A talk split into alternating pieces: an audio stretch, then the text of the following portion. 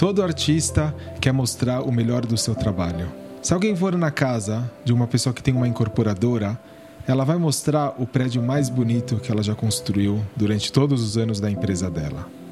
Se tem um hedge fund manager, por exemplo, que está ansioso para conquistar um novo cliente, ele vai mostrar o melhor trade que ele já fez na história do fundo dele. Agora, se a Hashem tivesse que apresentar a sua criação, o que será que ele mostraria? Está escrito no Pasuk Israel Bechait Paer, que Hashem se orgulha da criação de um Yehudi.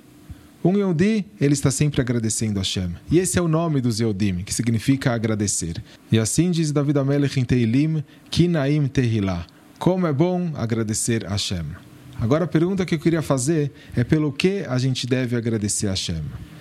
Dizem os sábios, Al-Kol Neshima Veneshima a gente deve agradecer a Hashem por cada respiração que a gente dá no dia. E por dia, a gente respira mais ou menos 20 mil vezes. E a gente deve agradecer por cada uma delas.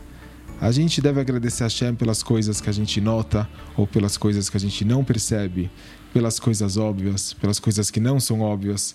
E cada obrigado é um mérito que pode nos trazer maravilhas. O Tzemach Tzedek revelou que em um Yom Kippur, o Baal Shem Tov estava com uma cara muito preocupada. O que aconteceu?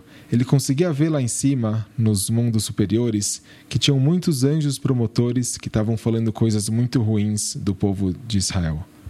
E naquele momento, justamente quando tinham tantos anjos falando coisas ruins de Am Israel, aconteceu que tinha uma mulher que teve seu primeiro filho depois de muitos anos que ela não conseguia ter. Ela voltou para casa e quando ela chegou em casa, ela sentiu uma gratidão tão forte que ela se perguntou: Hashem, como eu posso te retribuir? E ela decidiu dar uma brachá para Hashem. Ela disse: Assim como você, Hashem, me fez feliz tendo um filho, eu gostaria que você também ficasse muito feliz com o seu povo. E foi nesse momento que o rosto do Baal Shem Tov mudou e ele viu que o julgamento ele estava a favor de Amisrael, mesmo com tantos promotores lá em cima, justamente pelo agradecimento daquela mulher. A gente deve agradecer a Hashem da nossa forma, de qualquer forma, da nossa língua. Quem tem uma verdadeira agradece a Hashem mesmo em momentos difíceis. Os nossos sábios nos ensinam que no futuro o único korban que a gente continuará fazendo será o korban todá, a oferenda de todá do agradecimento. O Rav Efraim Zaychak pergunta: se a gente só traz o korban todá depois de ter sido salvo de um perigo, então por que a gente vai continuar trazendo essa oferenda lá na frente?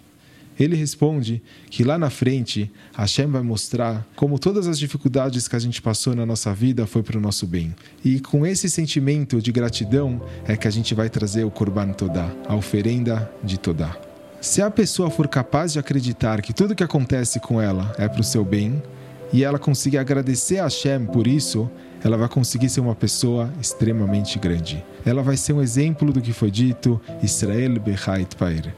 Hashem se orgulha com a criação de cada Yodi.